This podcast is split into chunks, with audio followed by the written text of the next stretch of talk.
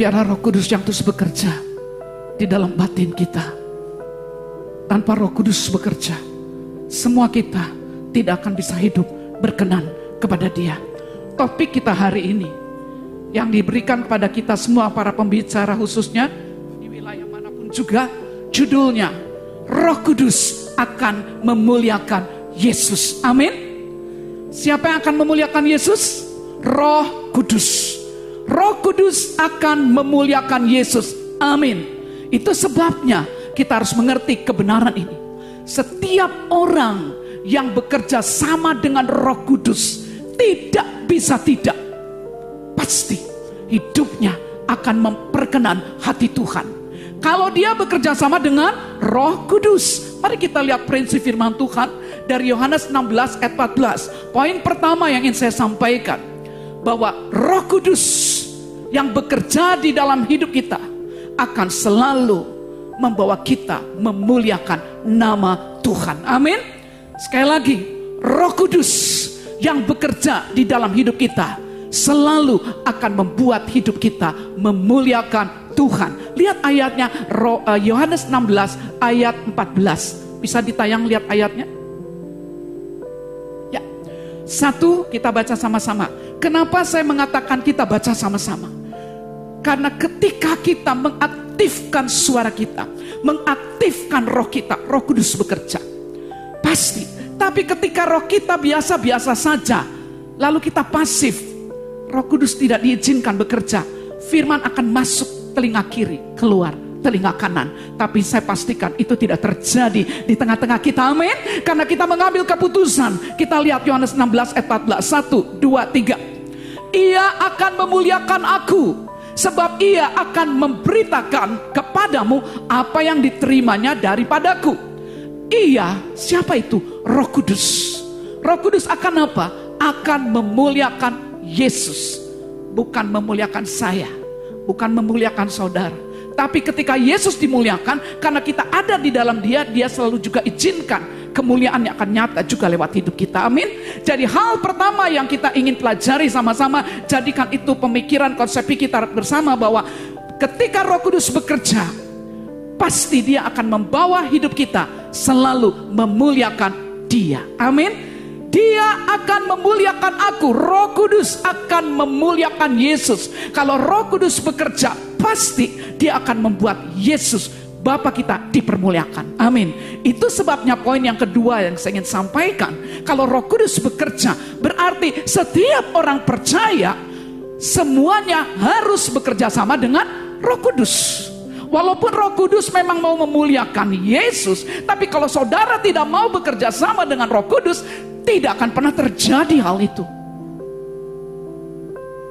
Setiap kita harus yakin Roh Kudus yang perlu bekerja di dalam kita, membuat hidup kita bisa berkenan. Tadi lagunya dikatakan, Ku yakin anugerahmu mampu, betul?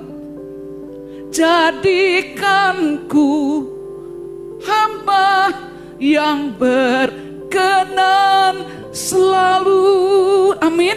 Ya, anugerahnya apa itu anugerahnya? Pekerjaan Roh Kudus jadi artinya kalau kita semua tidak terbuka terhadap roh kudus, kita tidak bekerja sama dengan roh kudus hidup kita, tidak akan pernah bisa memuliakan dia. Dan tadi lagunya itu indah sekali.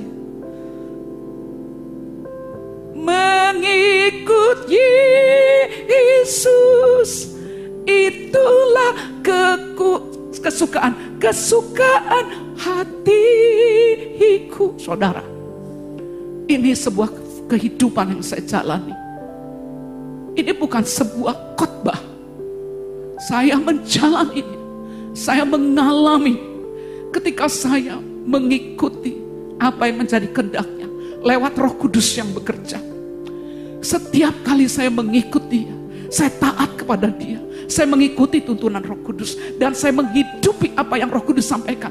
Saya mengalami ada kesukaan yang tidak bisa digantikan dengan kesukaan dari mana pun juga. Uang, tahta, apa pun juga, anak, jabatan, apa apa pun juga tidak akan pernah bisa menandingi dan menyaingi kesukaan yang datang dari Roh Kudus yang menolong kita, membawa kita mengikuti Tuhan dan melakukan kehendaknya. Itu sebabnya tadi dalam doa saya katakan, makananku adalah melakukan kehendak Dia. Mengikut Yesus artinya melakukan kehendak Dia, tidak hanya di tengah jalan, tapi menyelesaikan sampai di garis akhir. Itulah makananku, itulah kesukaanku. Kalau makan berarti itu memberi kekuatan. Itu sebabnya kenapa banyak anak Tuhan yang lemah. Bukan roh kudus nggak bekerja. Roh kudus tidak diajak bekerja sama, itu masalahnya. Jadi poin yang kedua, setiap orang percaya sudah sewajarnya selalu bekerja sama dengan roh kudus. Supaya hidupnya memuliakan Yesus. Amin. Itu prinsip. Prinsip firman, prinsip kebenaran. Supaya tidak ada yang bilang, aku bisa hidup saleh karena kekuatanku. Itu agama lain. Mereka berjuang begitu rupa. Mereka mencoba lakukan segala ritual-ritual agamawi mereka. Supaya mereka berkenan kepada Tuhan. Tetapi kita beda sekali. Justru pada saat roh kudus kita izinkan bekerja maka Roh Kudus akan menuntun kita ke dalam seluruh kebenaran dan kebenaran itu akan memerdekakan aku dan memerdekakan kamu. Itu sebabnya pada tanggal 26 Juni yang lalu ketika sampaikan firman Tuhan saya di tempat ini saya bilang, setiap anak Tuhan yang mengalami pekerjaan Roh Kudus tidak wajar lagi hidup kita penuh dengan tekanan. Karena Roh Kudus akan menuntun kita ke dalam seluruh kebenaran dan kebenaran itu akan kurang keras. Kebenaran itu akan kurang keras kemerdekaan itu akan kurang keras lagi. Kebenaran itu akan Saudara orang merdeka tuh beda. Beda. Kebenaran itu akan memerdekakan aku. Kok kalah sama yang stadion? Merdeka! Betul gak? Di stadion aja mereka kalau mereka mengalami menang. Wow! Merdeka! Benar gak? Kebenaran itu akan memerdekakan aku kebenaran itu akan memerdekakan aku. Itu berarti belum betul-betul difahami. Ketika roh kudus bekerja, dia akan menuntun kita ke dalam seluruh kebenaran. Dan kebenaran itu akan memerdekakan aku. Makanya wajahnya beda. Coba lihat kiri kanannya dulu. Merdeka.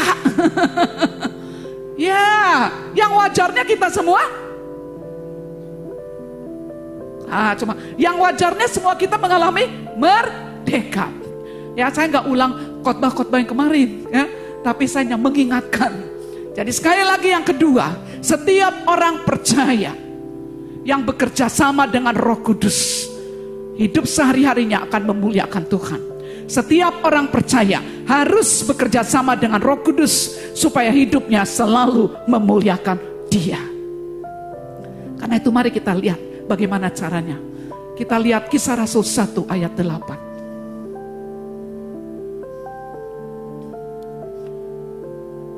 Baca lagi sama-sama ya. Atau mungkin satu orang Martin deh. Dia suaranya kuat keras. Saya minta Martin tolong bacakan kisah 1 ayat 8. Menerima kuasa kalau roh kudus turun ke atas kamu. Dan kamu akan menjadi saksiku di Yerusalem dan di seluruh Yudea dan Samaria dan sampai ke ujung bumi. Amin. Yes. Amin. Nah, ini suaranya baru mulai saya rasakan lebih mantap lagi. Ya, tetapi kamu, aku, bukan para pendeta tok. Amin. Aku, kamu, setiap kita masih baru, sudah lama. Kalau engkau punya Tuhan Yesus, engkau sudah lahir baru, jadi ciptaan baru, sudah sewajarnya. Aku bekerja sama dengan Roh Kudus dan firman Tuhan dalam kisah 1 ayat 8 berkata, kamu, aku, kita semua akan menerima apa? Kuasa. Kuasa arti kata Yunani-nya berasal dari kata dunamos dunamis. Kamu akan terima dunamis. Kamu akan terima dunamos. Apa itu? Dunamis itu kuasa untuk mempengaruhi seseorang. Kuasa, kemampuan yang dimiliki oleh seseorang yang seperti orang yang punya kemampuan bawaan dari lahir. Kemampuan yang tinggal permanen. Ada orang-orang yang dari lahir sudah punya beberapa kemampuan itu namanya bawaan lahir. Nah, dunamis itu mirip seperti itu. Kita punya kemampuan yang bisa tinggal permanen, bukan hilang dan pergi. Tinggal permanen. Kuasa dunamis ini juga berbicara tentang kuasa seperti seorang kaya yang punya kemampuan menggunakan uangnya untuk berpengaruh. Contoh, saya dengar sebuah kisah di Las Vegas ada seorang bandar judi. Dia seorang bandar judi yang tidak diizinkan melakukan usaha perjudian di tempat yang ada dia tempati. Dan dia minta kalau gitu izinkan saya pergi ke suatu tempat di mana di padang gurun. Jadi pemerintah yang ada bilang silakan saja. Kalau kamu mau buka tempat judi silakan ke padang gurun. Secara fakta, secara manusia tidak mungkin di padang gurun bisa bikin sebuah usaha, betul? Pasti para pengusaha di sini mengerti itu. Tetapi berhubung bandar judi ini punya tekad dan punya uang. Dia bisa ubahkan Las Vegas padang gurun menjadi kota wisata yang justru banyak orang datang ke sana. Menjadi tempat yang luar biasa indahnya. Bisnis di sana justru maju. Kenapa? Karena dia punya kuasa, kuasa uang. Dengan kuasa uang dia bisa punya pengaruh besar di dunia bisnis. Padang gurun menjadi tempat yang indah dan luar biasa. Sebaliknya, anak-anak Tuhan yang punya dunamis, kita punya kuasa yang jauh lebih besar dari kuasa orang kaya yang punya uang. Orang kaya punya uang bisa mengubahkan padang gurun menjadi tempat yang indah. Kita punya dunamis, kita bisa mengubahkan hidup kita yang tadinya lemah menjadi kuat. Hidup kita yang jatuh bangun di dalam dosa, kita tidak akan jatuh bangun lagi di dalam dosa. Hidup kita yang selama ini terikat, hidup kita menjadi orang merdeka. Hidup kita yang selama ini khawatir, kita tidak akan khawatir lagi karena ada kuasa, ada dunamis di dalamku, di dalammu. Kamu akan terima dunamis kalau Roh Kudus turun ke atas kamu. Itu syaratnya. Tetapi paling tidak yang nomor dua poin ini mau saya sampaikan. Semua kita berhak menerima dunamis, berhak menerima kuasa supaya hidup kita tidak seperti ini lagi, supaya bangsa kita diubahkan, supaya kota kita diubahkan, supaya daerah kita diubahkan, tetangga kita diubahkan, wilayah demi wilayah di tempat di mana kita tinggal harus diubahkan, bukan oleh kuatku, bukan oleh kuatmu, tapi kuasa Roh Kudus. Dunamis itu juga itu diibaratkan seperti dinamit punya kemampuan daya ledak. Kita ambil dinamit, saya lihat gedung yang besar. Saya ingin membangun dari ulang. Saya nggak mau pakai palu. Celak, celak, celak lama. Saya ambil dinamit. Dinamit yang sesuai kapasitasnya dengan kekuatan gedung tersebut. Saya ambil dinamitnya, saya pakai pum. Hancur maka saya bisa membangun. Kuasa roh kudus. Dunamis. Dunamos dinamit rohani ini bisa dipakai untuk meledakkan jalan berpikir kita yang salah. Saya tidak bisa mengulang yang kemarin, tapi ingat yang saya sampaikan. Coba dengar lagi, ulang lagi. Di sini ada kegeraman di dalam batin saya. Bagaimana umat Tuhan, jalan berpikirnya masih dipenuhi dengan cara berpikir dunia. Itu sebabnya pengambilan keputusan mereka duniawi akhirnya mereka berhadapan dengan berbagai masalah. Setelah mereka berhadapan dengan masalah, mereka mencari solusi dengan caranya sendiri lagi. Akhirnya makin terbelit dengan masalah. Padahal salah satu fungsi kuasa dunamis, dunamos, dinamit rohani yang Tuhan berikan adalah berguna untuk merontokkan, meledakkan kubu-kubu, benteng-benteng, cara berpikir kita yang menentang kepengenalan akan Allah. Tuhan udah bilang carilah dahulu kerajaan Allah dan kebenarannya. Maka semuanya itu akan ditambahkan kepadamu. Tapi ada berapa banyak anak Tuhan dari bangun pagi bukan Tuhan dulu yang dicari. Betul apa betul? Bukan Tuhan sumber kuasa. Tapi yang dicari ya, ya ininya dulu handphonenya terus lihat internet, WhatsApp dan sebagainya dan sebagainya. Ya banyak. Lalu mereka habiskan waktu mengikuti jalan pikirannya sendiri, mengerjakan yang dia mau. Padahal harusnya hidup kita dituntun oleh Roh Kudus. Berapa banyak akhirnya kita menghadapi masalah demi masalah karena kesalahan kita tidak bekerja sama dengan Roh Kudus. Jadi, setiap orang percaya harus bekerja sama dengan Roh Kudus. Ketika kita bekerja dengan Roh bekerja sama dengan Roh Kudus, kita akan terima du dunamis. Dunamos, dinamit, kuasa untuk mengubahkan hidup kita. Karena ketika benteng-benteng itu dihancurkan oleh pekerjaan roh kudus, saya percaya jalan berpikir kita, kita berubah. Jalan berpikir kita menjadi sama dengan apa yang Tuhan sampaikan dengan roh yang kudus ajarkan. Ya, tetapi kamu akan terima kuasa kalau ada kata kalau. Gak bisa saudara bilang, oh aku mau terima kuasa. Ada syaratnya. Kalau roh kudus turun ke atas kamu. Arti roh kudus turun ke atas kamu artinya roh kudus yang akan mengambil alih take over hidup kita. Seluruh keberadaan manusiawi kita yang penuh dengan kelemahan, yang penuh dengan keterbatasan, yang penuh dengan kekurangan akan diambil alih take over oleh Roh Kudus. Roh Kudus turun atasmu, kamu dibaptis oleh Roh Kudus, kamu ditenggelamkan. Artinya semua keberadaan kita, kemanusiawian kita, kelemahan kita, kekurangan kita, keterbatasan kita ditenggelamkan di dalam kuasa firman, kuasa roh, di dalam keilahiannya Tuhan. Sehingga tadi lagunya bilang, e, kata-katanya apa tuh? Martin tadi bilang, ku makin berkurang, Yesus. Enggak yang tadi tuh, ku semakin berkurang. Ku, uh, uh, saya karena lagunya nggak terlalu. Lagi-lagi sekali.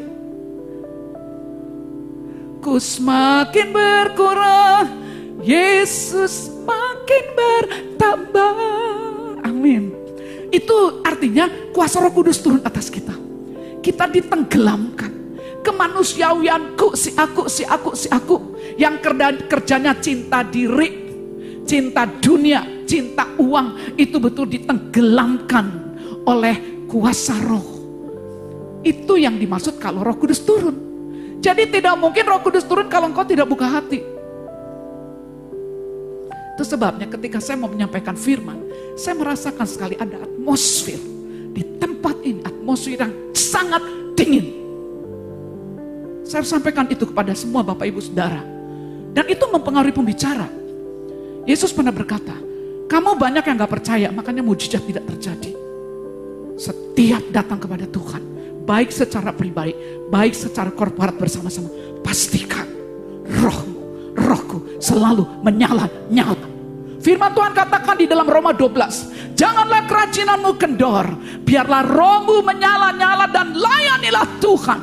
Gak boleh kita menyebut Tuhan tangannya di pangku di sini. Saudara di depan idol saudara kena diskualifikasi. Bayangkan, nyanyi tadi lagu apa yang Martin itu ya nyembah mengiring Yesus pantas nggak saudara? Langsung juri idol bilang keluar keluar keluar keluar. Juri sorga itu CCTV sorga melihat semua kita. Sikap hati kita, gaya kita, ekspresi kita, emosi kita, semua disorot oleh CCTV surga. Selalu, setiap hari, juga dalam ibadah pastikan ekspresimu itu ekspresi yang sorga bilang yes yes yes juri-juri sorga bilang dang Bleng. langsung sorga bersorak malaikat cingkrak-cingkrak kenapa caramu berekspresi beda benar dan saya merasakan Tuhan dingin sekali di sini itu saya, sebabnya saya minta anugerah Tuhan Tuhan berikan padaku kemampuan untuk tidak terpengaruh dengan suasana dingin, tapi yang dingin malah menjadi panas. Amin. Pasti karena ada kuasa Roh Kudus. Amin. Itu pasti terjadi. Amin. Amin. Ya, jadi sekali lagi, yang ketiga, kita bisa terima kuasa kalau Roh Kudus turun ke atas kamu. Tanpa Roh Kudus turun, tanpa kita membuka diri, Roh Kudus tidak akan memaksa saudara dan saya. Sorry, dia nggak akan bilang, ayo kerja sama sama aku. Ayo dong, ayo dong. Tuhan kita terlalu berharga dan mulia. Saudara, kalau kita diajak kerja sama sama Jokowi, bangga nggak? Bangga. Kalau roh kudus ajak kita kerja sama, kita harus meresponi dengan sungguh-sungguh. Kalau roh kudus, jadi kita terima kuasa kalau roh kudus turun. ke atas kita. Roh Kudus turun itu artinya kita ditenggelamkan, hidup kita di take over, diambil alih. Tadi juga lagunya ada yang begitu. Semuanya kuserahkan kepadamu. Itu kan lagunya ya. Jadi diambil alih. Dia yang berkuasa, firmannya yang berkuasa, perkataannya yang berkuasa, perasaan yang berkuasa, keinginannya yang berkuasa. Galatia 2 ayat 20 berkata, namun aku hidup, tapi bukan lagi aku sendiri yang hidup, melainkan Kristus yang hidup di dalam aku. Dan hidupku yang hidupku hidupi sekarang. Di dalam daging secara lahir ya itu adalah hidup oleh iman. Di dalam anak Allah yang telah mengasihi aku dan menyerahkan dirinya untuk aku aku hidup memang secara lahir ya tapi bukan lagi aku sendiri yang hidup. Kemanusiawianku udah ditenggelamkan di dalam keilahian Kristus tapi Kristus yang hidup. Ya jadi dia yang take over. Dia yang ambil alih. Kalau gitu gimana sih cara praktisnya? Hal yang ketiga, cara praktis supaya Roh Kudus saja yang mengambil alih, yang berkuasa dalam hidup kita setiap hari. Karena ketika kita terima kuasa Roh Kudus, kita dibaptis Roh Kudus, kita bisa berbahasa roh, itu hanya tanda-tanda saja itu hanya tanda-tanda awal. Tetapi Tuhan mau ketika kita terima kuasa, kita dibaptis roh kudus, roh kudus berkuasa atas kita. Kita bukan hanya bisa berbahasa roh, tapi berbahasa roh itu harus digunakan untuk kita bisa membangun komunikasi kita dengan Tuhan. Bahasa roh bisa digunakan untuk kita bisa berkata-kata dengan Tuhan. Berbahasa roh kita bisa pakai untuk berdoa dengan keluhan-keluhan yang tidak terucapkan. Ketika kita berbahasa roh, kita juga bisa pakai untuk ketika kita menerima firman, kita berdoa berbahasa roh, artinya kita sedang mengaktifkan roh kita. Kita minta supaya roh kudus menyingkapkan kebenarannya. Bagaimana caranya supaya roh kudus bekerja atas kita? Yang pertama, setting pikiran kita bahwa saya telah mati bagi dosa dan hidup hanya bagi Allah. Kenapa saya lakukan itu? Karena itulah yang saya hidupi.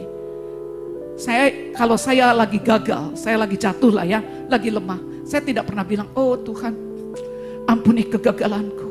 Manusia lamaku bangkit lagi, nggak pernah.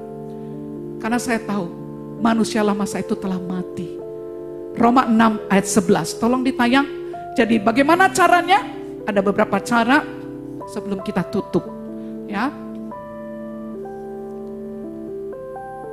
Roma 6 ayat 11, 1, 2, 3. Demikianlah hendaknya kamu memandangnya, bahwa kamu telah mati bagi dosa, tetapi kamu hidup bagi Allah dalam Kristus Yesus. Setting pikiranmu selalu. Itu settingannya udah tersetting di saya. Jadi saya tidak setting terus, sudah tersetting tertancap kuat. Bahwa saya ini ciptaan baru, saya telah mati bagi dosa, saya hidup hanya bagi dia. Selalu saya memandang diri saya, bukan aku lagi yang hidup, bukan pikiranku, bukan keinginanku, bukan perasaanku, bukan opiniku, bukan pendapatku, tapi Kristus yang hidup. Aku telah mati bagi dosa, tapi hidup bagi Allah dalam Kristus. Begitulah caranya ketika Roh Kudus akan berkuasa atas kita. Karena selama kita masih punya hidup kita sendiri, kita masih mau bawa pikiran kita sendiri, kita mau bawa opini kita sendiri, kita mau mengambil jalan keputusan kita sendiri, kita mau mengikuti kehendak kita sendiri, kita tidak mau tahu apa yang menjadi kehendak Tuhan, kita tidak bekerja sama dengan Roh Kudus, kita tidak izinkan firman Tuhan mengajar kita. Roh Kudus tidak akan turun atasmu dan engkau tidak akan terima dunamis. Tetapi sebaliknya, hidup kita akan betul-betul diubahkan. Kamu akan terima kuasa, Roh Kudus turun ke atas kamu sehingga kamu akan menjadi saksiku. Judul kita hari ini topiknya Roh Kudus akan memuliakan Yesus. Artinya, ketika hidup kita menjadi saksi Tuhan, berarti hidup kita pasti memuliakan Tuhan. Kalau Roh Kudus turun atasmu, kamu akan menjadi saksiku. Artinya hidup kita pasti berubah. Namanya jadi saksi. Kalau jadi saksi kita harus mengalami terlebih dahulu apa yang kita alami dengan Tuhan melalui kuasa roh kudus yang kita izinkan bekerja.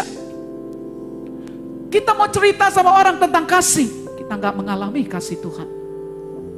Kita mau kasih tahu sama orang tentang iman yang menciptakan mujizat. Kita nggak ngalamin ada iman yang menciptakan mujizat. Kita memberikan kekuatan kepada orang yang patah semangat. Lah saudara juga lagi patah semangat. Kita memberikan kekuatan kepada yang lemah, kita juga lagi lemah. Menjadi saksi artinya aku mengalami apa yang aku jalani bersama dengan Tuhan, bersama dengan Roh Kudus yang menuntun aku dalam seluruh kebenaran. Saksi itu bukannya bilang, eh kalau kamu mati masuk surga, kalau percaya Yesus. Bukan itu, saudara. Saksi yang di sini adalah kita akan mengalami perubahan kehidupan karena Roh Kudus bekerja. Hidup kita berubah, firman dibukakan, hidup kita berubah, kita mengalami langsung bagaimana apa yang tadi kita nyanyikan lagu itu. Ketika aku mengikut Yesus, aku mengalami itulah kesukaanku. Ketika suami saya meninggal, ketika ada masalah ini, ketika ada masalah itu, tantangan bisa silih berganti, masalah bisa ada di hadapanku, tapi aku bisa berkata dan ini bukan sebuah uh, cerita, tapi ini sebuah kebenaran yang saya jalani. Saya mengalami apa pun yang terjadi di hadapan saya. Suami saya sakit, suami saya meninggal ketika saya dipersalahkan, ketika apa pun. Saya bilang sama Tuhan, bukan aku lagi yang hidup. Aku telah mati bagi diriku sendiri. Aku hanya hidup bagi dia. Artinya, apa yang dia sampaikan, apa yang dia katakan, apa yang dia perintahkan, itu saja yang aku pegang.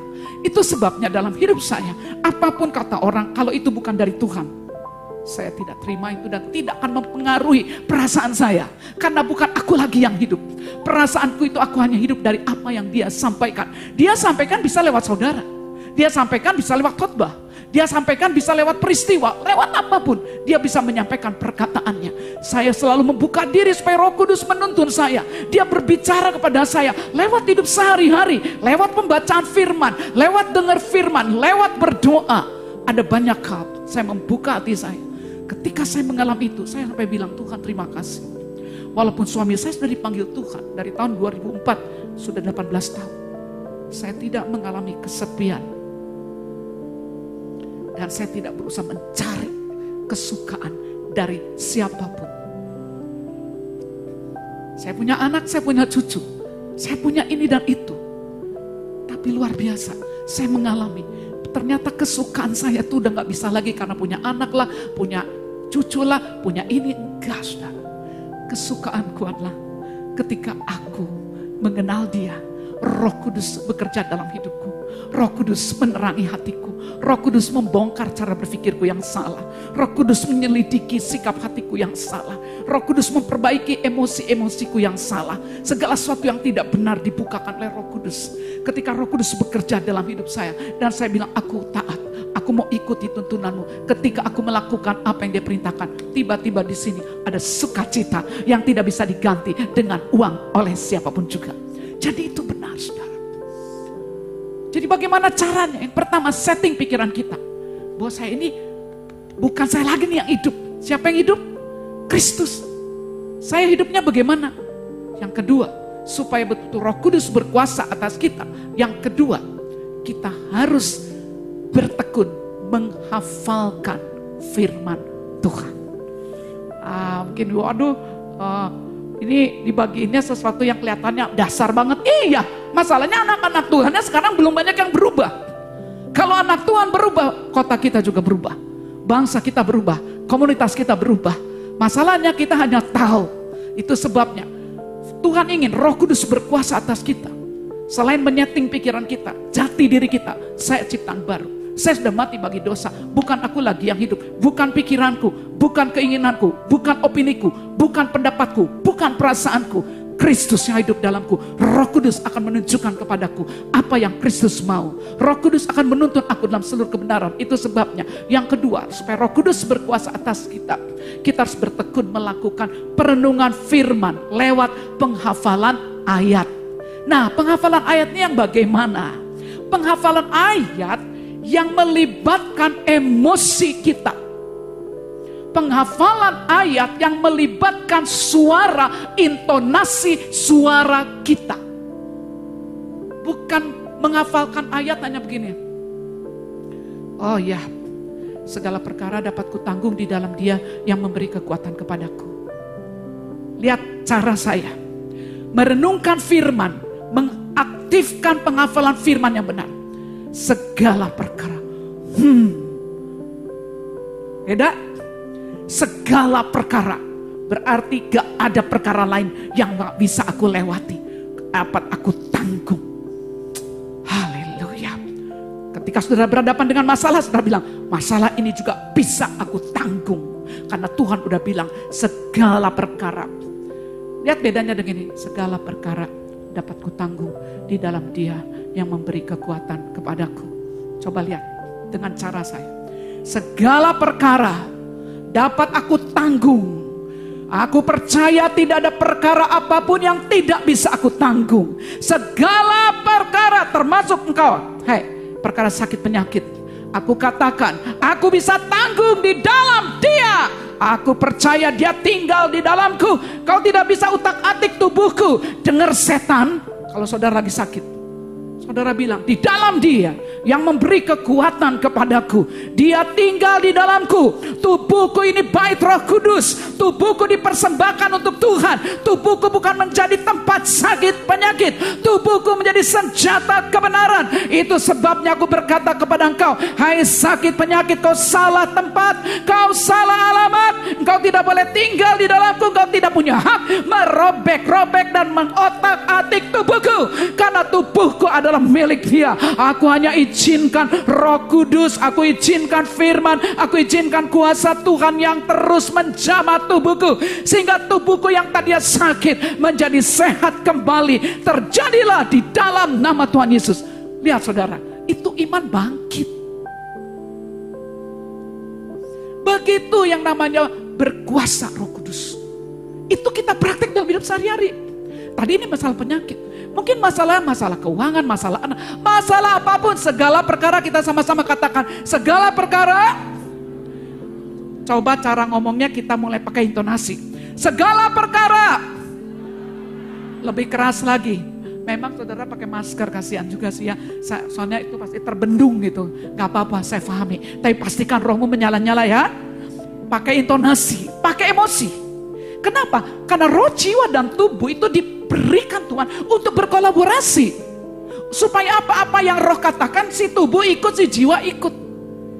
Ya jadi bukan gini, oh, masa itu mah emosi. Lo emang emosimu untuk apa? Emosimu untuk mengikuti apa yang ada di dalam rohmu. Ya, coba segala perkara dapat ku tanggung. Lebih keras lagi ya, satu, dua, tiga. Segala perkara dapat ku tanggung di dalam Dia yang memberi kekuatan kepadaku. Amin. Apa pun masalah saudara saat ini, gak usah pusing. Amin. Yang datang ke tempat ini bawa masalah, pulang dari tempat ini kau lihat, kau bisa tanggung dan kau bisa menjadi saksi. Kau bisa cerita. Gimana mau cerita masalahnya belum terus menerus terus menerus ada. Jatuh terus jatuh terus. Tapi ketika Roh Kudus bekerja, kau rajin merenungkan firman, memperkatakan, pakai ayat-ayat itu untuk berkata-kata dengan Tuhan. Coba kita lihat Roma 8 ayat 5 dan 6. Ini juga sudah saya sampaikan waktu itu. Ya, Roma 8 ayat 5 dan 6. Satu, oh Martin lagi deh. Ya Martin lagi ya, Roma 8 ayat 5. Boleh Martin.